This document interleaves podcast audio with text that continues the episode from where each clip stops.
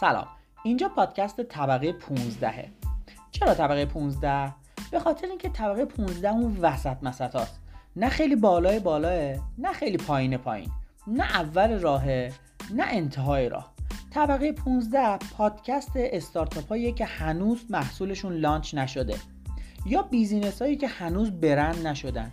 یا آدمایی که هنوز اون موفقیتی که می‌خواستن کسب نکردن و مشهور نشدن و هنوز کسی نمیشناستشون کسایی که میان توی طبقه 15 با من گفتگو می‌کنن کسایی هستن که در آینده می‌تونن میهمان برنامه پادکست طبقه 16 سهیل علوی باشن.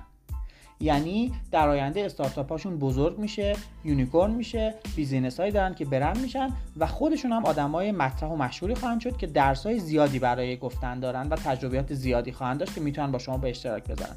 بنابراین با من و پادکست طبقه 15 همراه باشین.